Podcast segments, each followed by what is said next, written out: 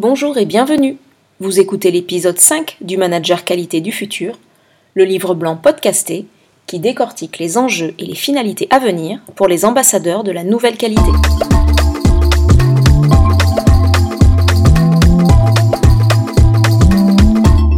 Ce podcast est réalisé par France Qualité. Si vous venez de nous rejoindre, nous vous souhaitons la bienvenue et nous vous conseillons d'écouter l'épisode 0 dans lequel nous présentons France Qualité les origines et les objectifs de ce podcast.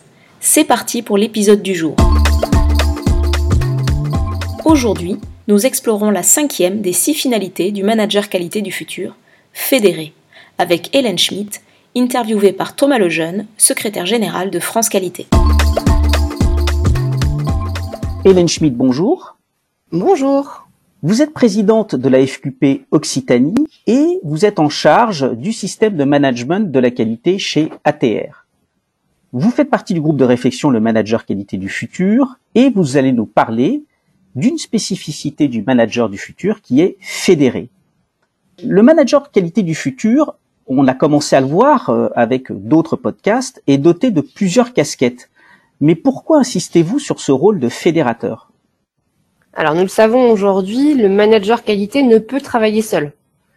C'est déjà une réalité qui pose les limites de la qualité dans les organisations. Le manager qualité étant encore trop souvent perçu comme un empêcheur de tourner en rond et non pas un facilitateur.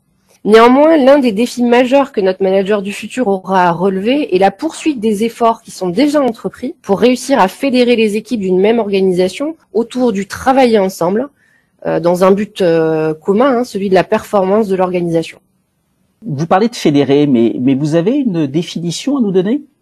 Fédérer, si on prend la définition du Larousse, c'est rassembler autour d'un projet commun.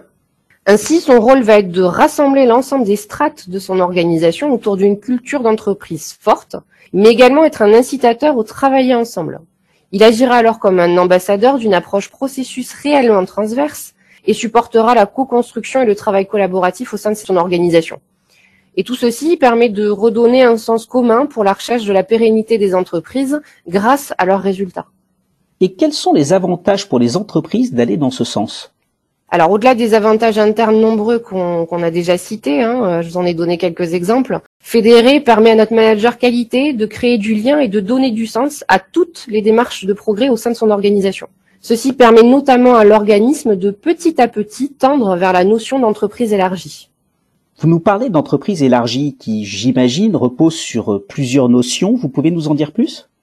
Oui, l'entreprise élargie repose sur des notions de partenariat, de collaboration dans un but commun. L'entreprise se met alors en réseau avec des partenaires internes et externes, d'autres entreprises et ou des acteurs économiques. Et tout ceci pour mettre en commun des compétences et des connaissances ainsi que des moyens. Et cette forme d'organisation ou d'approche qu'est l'entreprise élargie est totalement en phase avec la responsabilité sociétale des entreprises, dont l'un des piliers est euh, le système de management de l'entreprise.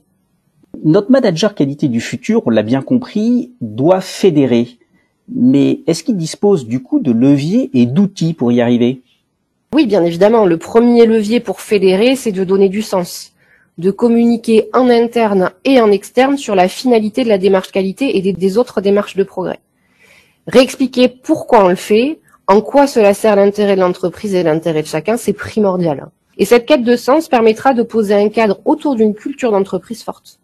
Et notre manager qualité du futur saura s'appuyer sur une exemplarité et une remise en question constante. Il saura également célébrer les victoires et les succès, et bien évidemment valoriser les collaborateurs impliqués. Enfin, pour réussir cette mission, notre manager qualité du futur devra également renforcer ses soft skills pour mieux prendre en compte l'humain. Le travail sur soi et sa relation à l'autre permettra à notre manager qualité du futur de mieux interagir, de mieux écouter et comprendre, mais aussi de rassembler autour d'une qualité centrée sur l'humain. Hélène Schmidt, merci beaucoup. Merci.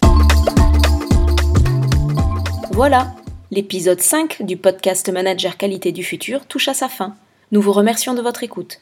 Nous espérons que vous l'avez apprécié et qu'il vous aura apporté des réponses et inspiré.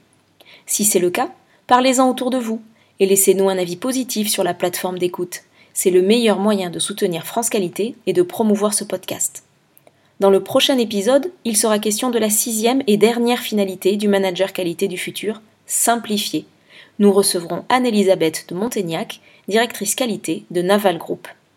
En attendant, si vous souhaitez nous poser des questions ou avoir des informations sur France Qualité, retrouvez l'actualité de France Qualité sur Twitter, Facebook, LinkedIn et sur qualitéperformance.org.